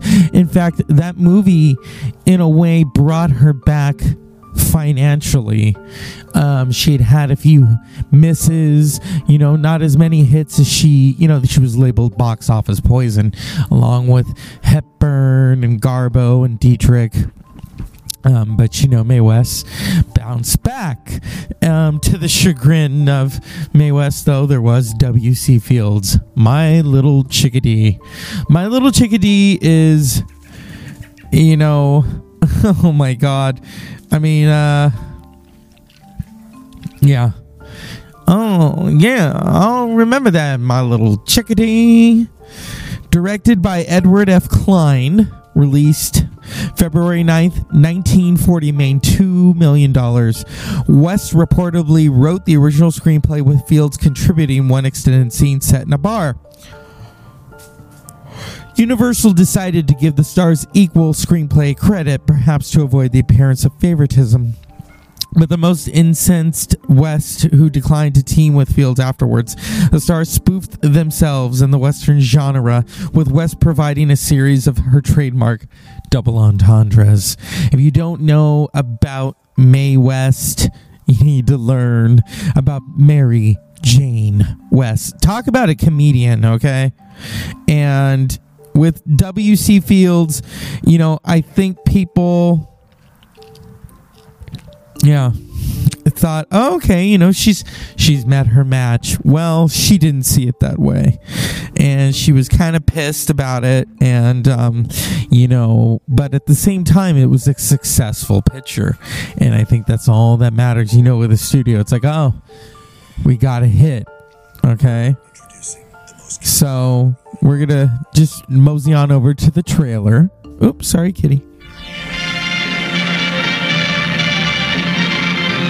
What a man.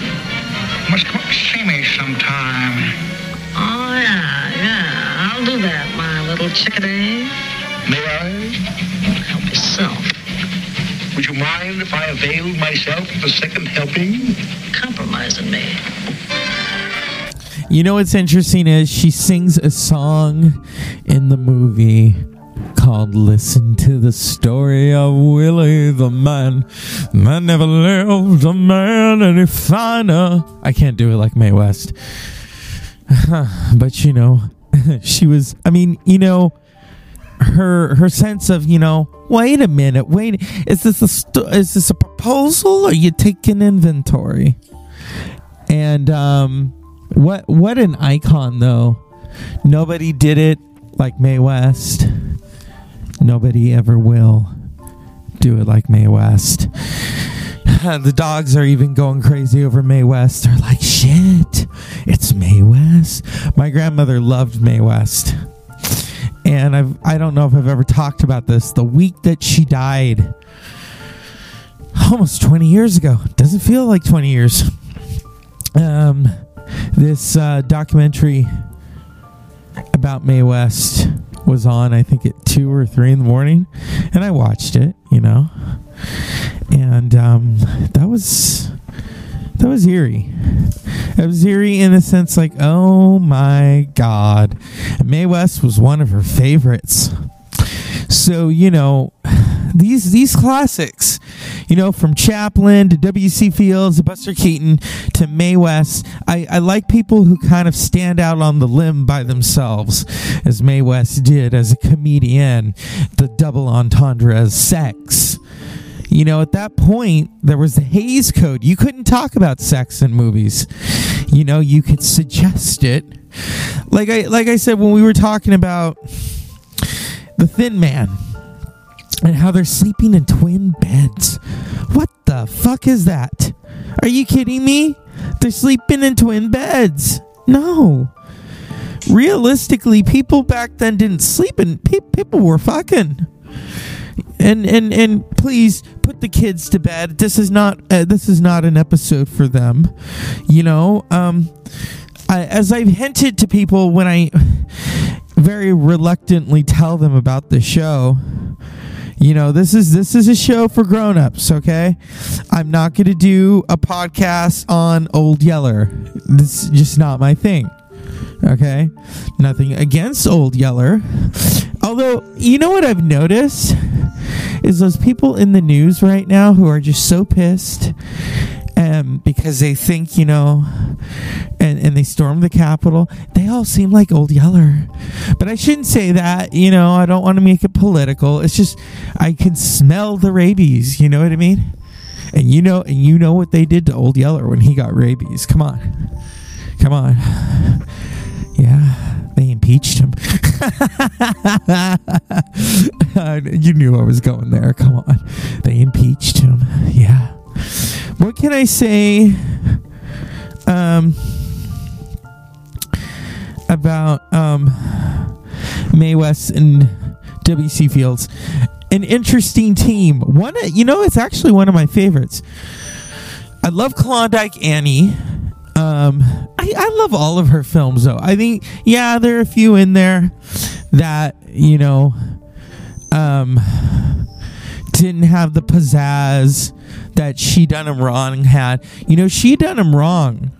What's interesting about she done him wrong is how that saved the studio. That saved. I, I think it was Paramount. You know, she she put those gates on Paramount. Come on, come on, those double entendres. Let, let's go. You know, I, I love how people are so prudish when it comes to double entendres and um, think that you know sex is just not a is is is beneath them. They think oh it's all about Christ. Well, that's cool if you want that, but you do know that if there was a God, God invented sex. So and sex for everybody. Um, comedy brings sex out into the open, as Mae West did. Mae West went to jail for it. She went to jail for a play called Sex. Isn't that interesting? She said going to jail was like a badge of honor to her. Yeah, talk about come up and see me sometime. And, you know, but her and WC Fields, they would they were they were basically parodying themselves, and I don't think she was up for that. You know what I mean? And I don't know. I, I find her fascinating. I know that Raquel Welch is kind of like put off by her, but that's Raquel Welch. Oh, and Margaret Hamilton is fresh off of um, playing the Wicked Witch in this. She plays another Wicked Witch. kind of. And um you know, my my little chickadee. It's it's interesting, isn't it? That these icons that we so revere. So like someone like Mae West and my little chickadee, you know, um it's it's if I can put the headphone on, I had the headphones on so I could at least hear myself to an extent, you know. Um, this this is a labor of love for me. Talking about Mae West, as I said, my grandmother loved Mae West. You know, she told me she would go see those movies all day. Mae West put out a lot of movies. Mae West lived to the ripe old age of 87 until 1980, the year I was born. In fact, she died the day that a very funny comedian, raconteur, very fetching, interesting gentleman named Scott Nevins. Yes, of the People's Couch. I told him that once. I said, you know, you were born the day that Mae West died. Maybe that, maybe a little bit of Mae West come up and see me some. Why don't you come up and see me sometime? Kind of seeped into you because he does the double double entendres. So did Aretha Franklin. Does that make her Mae West? I don't know. You know, I think Madonna owes Mae West her nutsack. I'm just kidding. Her British accent, maybe. Oh, there's a really cute YouTube clip of Mae West, and she's on this boat in England, and they interview her. She she found the men in England a little reserved, and she's not. And she's like, uh, it was so funny the interview. They're like, "Tell me, Mae Mae West, what is your hobby?"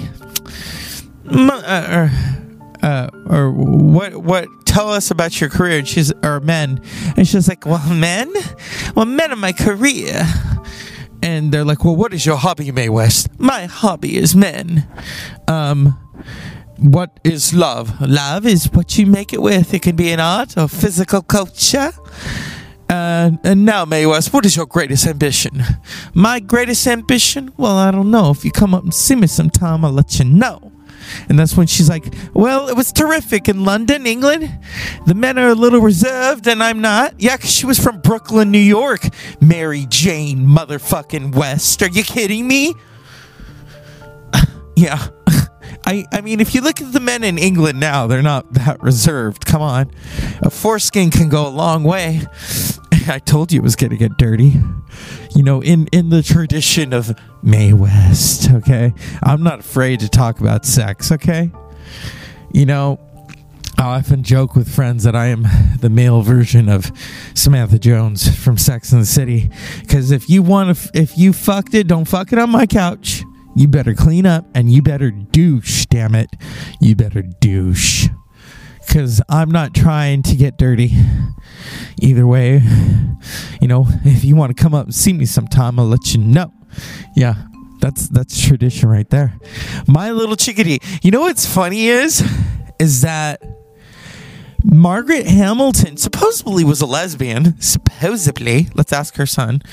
Um, uh, played one of those people who, you know, in real life she didn't. She liked Mae West, but in the movie My Little Chickadee, she's like, oh, we need to get that woman. She's immoral, and so she's one of those.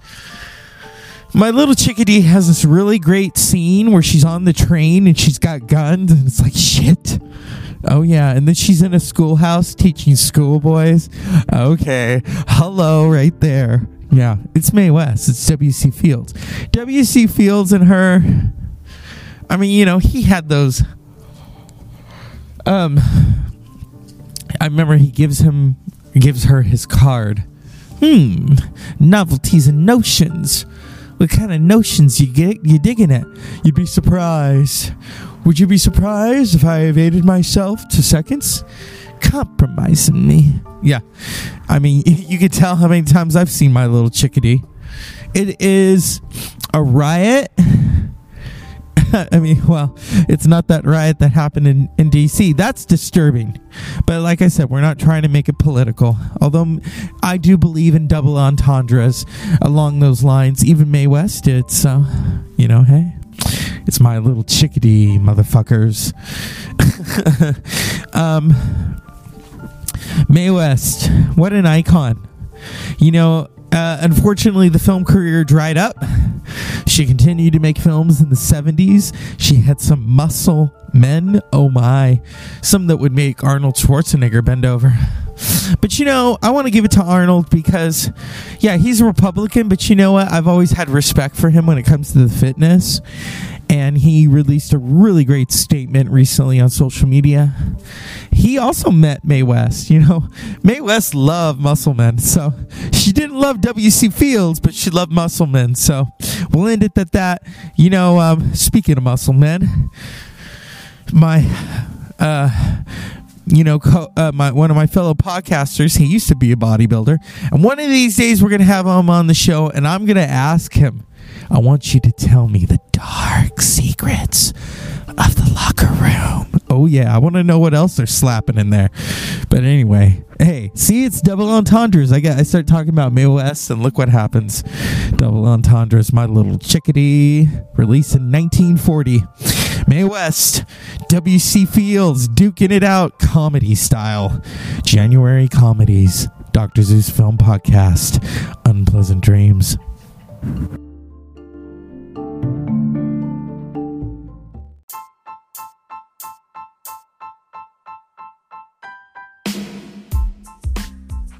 Well, before we end tonight's show, I want to apologize for such a short episode.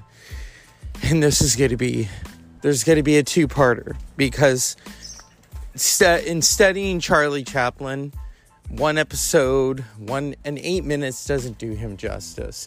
Because then people will say, well, you did one on Buster Keaton. And, you know, people are always like, which one is better? And you can't do that because they're both very important. They're comedians. You know, the ethos of film history is all because of them and Mary Pickford. These are comedians. These it's slapstick, it's vaudevillian, it's cold outside. Um, you know, and I know some of the listeners who are listening are film experts and they'll be like, "You did eight minutes of Charlie Chaplin." Yeah, that's that's like a quickie, and you know, there's. I want I want to do my best to give you a good episode, a love making podcast on Charlie Chaplin, a love fest, you know, and usually that takes about an hour. You know, get your Viagra ready, but yeah, and the stars are out. I don't see Jupiter tonight maybe it will continue. But, you know, that's going off topic. Charlie Chaplin, to me, it's not just comedy, it's very sentimental. I mean, especially the kid. You know, everyone, we love The Mandalorian and The Child, Baby Yoda. Before that, it was Charlie Chaplin and that kid if you've ever seen and it's and there's there's comedy but there's drama in it. And you know the same can be said about the great dictator. The great dictator basically came out of chaplin's frustration with what was going on in europe. And he was in here he was a british jew you know? Um so although i could be wrong I'd have to research that. Hey, kitty. Um, but yeah, Charlie Chaplin is is an icon of unparalleled achievements. You know, pe- people have tried to emulate him. They can't. People have tried to ridicule him. Doesn't work. And even Buster Keaton had the utmost respect for Charlie Chaplin. Although, um, or actually, no, I think he called him that, that dancer. not, not tiny dancer like Elton John, but you know, hey, it's, it's comedy, you know? Um, but Charlie Chaplin, I, I just purchased the Criterion collection of the Gold Rush. And I want to give a shout out to Mr. Lord Almy, if you're baked. Yeah. Um, who holds a film degree, which is very impressive to me. Oh, that's brownie points right there. Um, but $20 is $20. Um, we talk about the criterions, which ones we have, you know. Um, Charlie Chaplin will always be Charlie Chaplin. No one can ever take that away from him. Not even those MAGA people. Conspiracy theorists. There's conspiracies about Charlie Chaplin. If you've ever seen The Cat's Meow, directed by Peter Bogdanovich, who sometimes has uh, an issue with people, I, he'll make a movie with someone and then he'll talk shit about them. Cher. She can't act. Then why did you put her in Mask? And why did she get Oscar buzz? Huh? But he did The Cat's Meow, where Eddie Izzard, who is now transitioning, played Charlie Chaplin and one of the ladies from Absolutely Fabulous played the chick. And then, you know, I mean, it was about William Randolph Hearst and how he accidentally killed someone on a boat. Kirsten Dunst is uh, Marion Davies. What a stretch. but you know, and that's the other thing. No one really the only one who has portrayed Charlie Chaplin to an Oscar nomination is Mr. Robert Downey Jr. And some have issue with that. Fuck you. And don't let the kids listen to that. Um, you know, it's interesting that at his lowest, you know, Robert Downey Jr you got to remember, Oscar nominated actor for playing Charlie Chaplin. No one else was selected to play Charlie Chaplin. So, Robert Downey Jr., take a bow. Okay?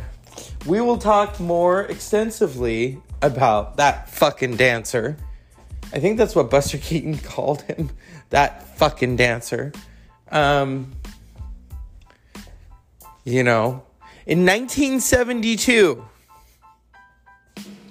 Charlie Chaplin received an honorary Oscar. He had not been in the US for almost 30 years. Charlie Chaplin Oscar. Here we go. Humor heightens our sense of survival and preserves our sanity. These are the words of Charlie Chaplin. So are these, written over 30 years ago. We think too much and feel too little. More than machinery, we need humanity.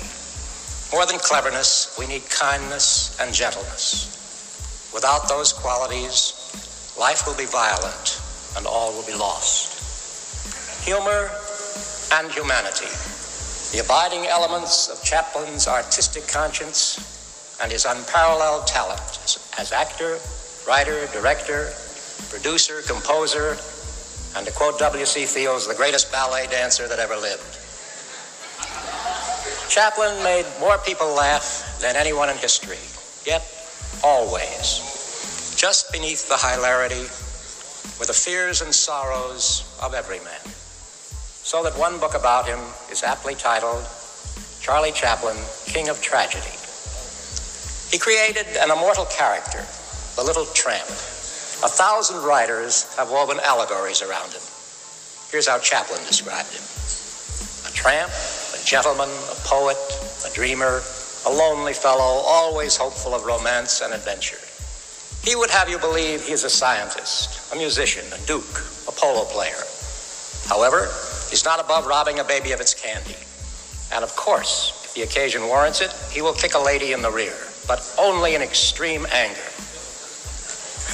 The world responded not only to the wondrous humor of the little tramp, but also to the love and indomitability he represents, to Chaplin's soaring theme that man's humanity to man is greater than his inhumanity.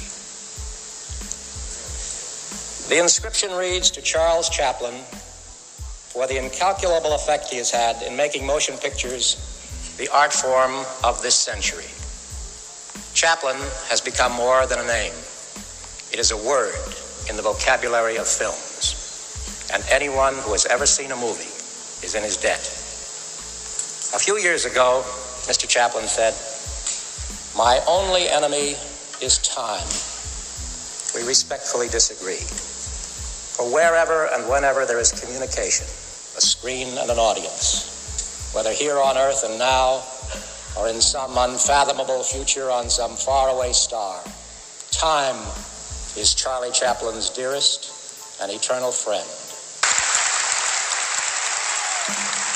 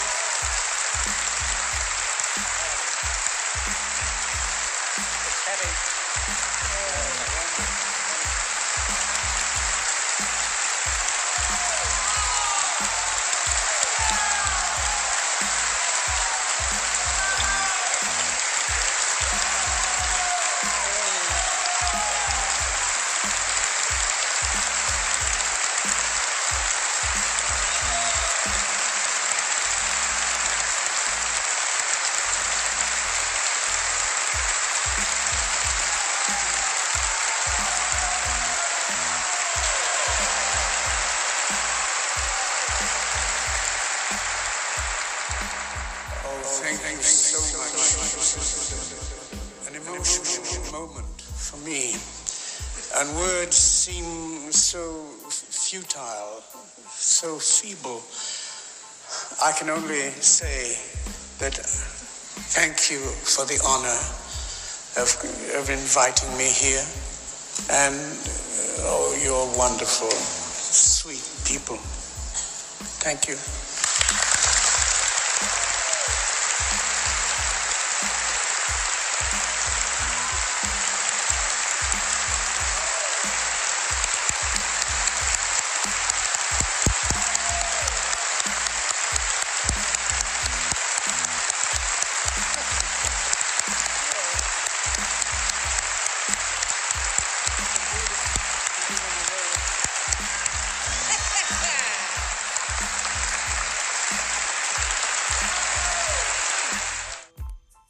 And so that is the last.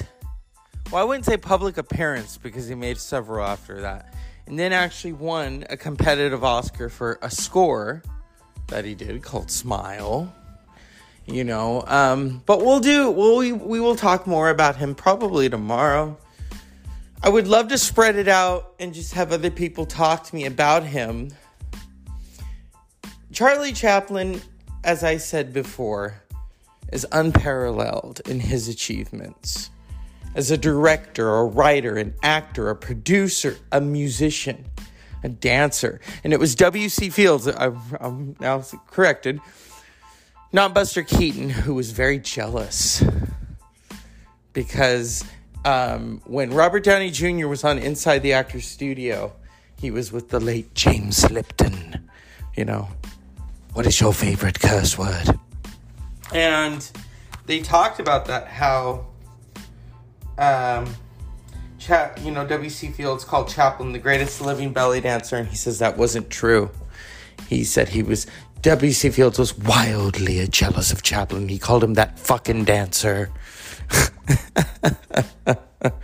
yeah. what an icon. A comedian. Comedy. He made you feel, he made you laugh. As always, unpleasant dreams. Rest in peace, Charlie Chaplin.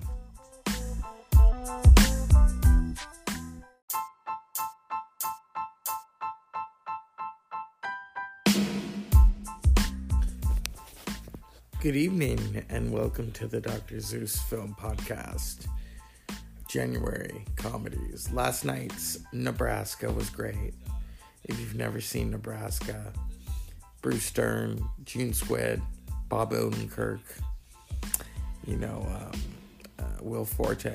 I mean, come on, you know, it's perfect. Um, there's so many comedies to talk about. So, so many comedy hybrids, you know, um, in terms of films you know, and I can jump from Nebraska and we can go to the 30s and 40s, you know. Um, but briefly, I wanted to just talk about, you know, the, the comedy genre, you know, and you have vaudevillians, you know, Bob. I mean, George Burns was a vaudevillian. I, I don't think people recognize that. Buster Keaton was a vaudevillian. Charlie Chaplin was a vaudevillian. You know, when I talk about vaudevillians, people are like, what's that? And I say, well, you know, back in the day, before movies, before television, you went on the stage to do your your craft. You know, that's what Char- that's how Charlie Chaplin got started. Uh, you know, he was a vaudevillian, just as Buster Keaton. You know, Buster Keaton's real name was not Buster. He got that being his. He came from a family of vaudevillians, and his father would throw him around and catch him because it was a stage act. And someone said that's a real Buster, and that's how he got the name Buster Keaton. You know. Um, you know, uh, and Charlie Chaplin and all of them. I mean, you know, it was about the stage back then. And then movies happened and, you know, comedies. People, people, in terms of the Nick, they were called Nickelodeons. And you would crank the wheel in the movie. That's how you watch the movie.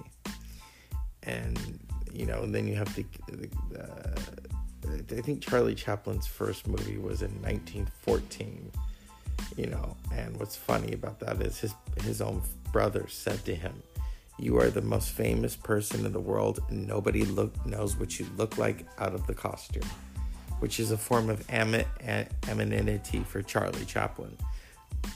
Throughout the years people started rec- when he stopped dyeing his hair people started recognize oh that's charlie chaplin just without the mustache because he had that mustache and he had the tramp look and um, where Buster Keaton, everyone everyone knew what Buster Keaton looked like. Buster Keaton just had that face, you know, and that hat.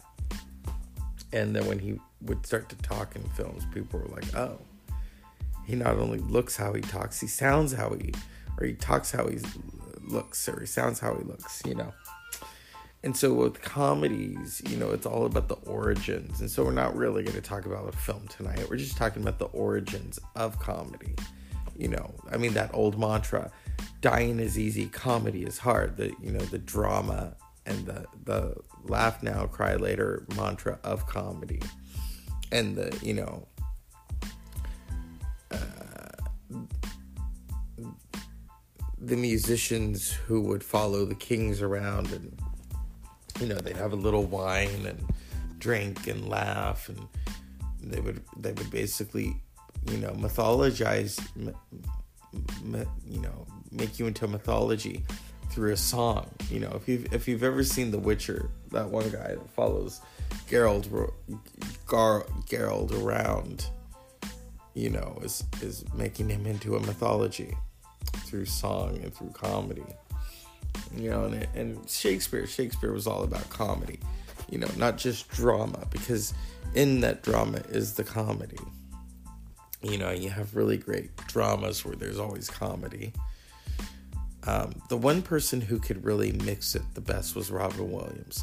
You look at a movie like The Fisher King, where it's sad, but then there's, a, I mean, he's naked. That's comedy. Or you look at um, Dead Poet Society, and it's it's very dramatic, but then it's comedy.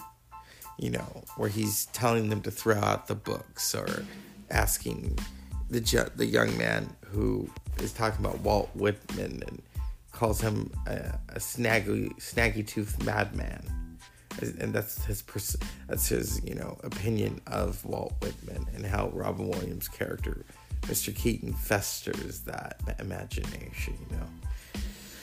And so within the drama, you can you can mix it. You know what I mean? So it is Uh-oh. Uh-oh. Uh-oh. Yeah. That's that's comedy. That's comedy for you. So we'll be back after these messages to close out Vaudevillians.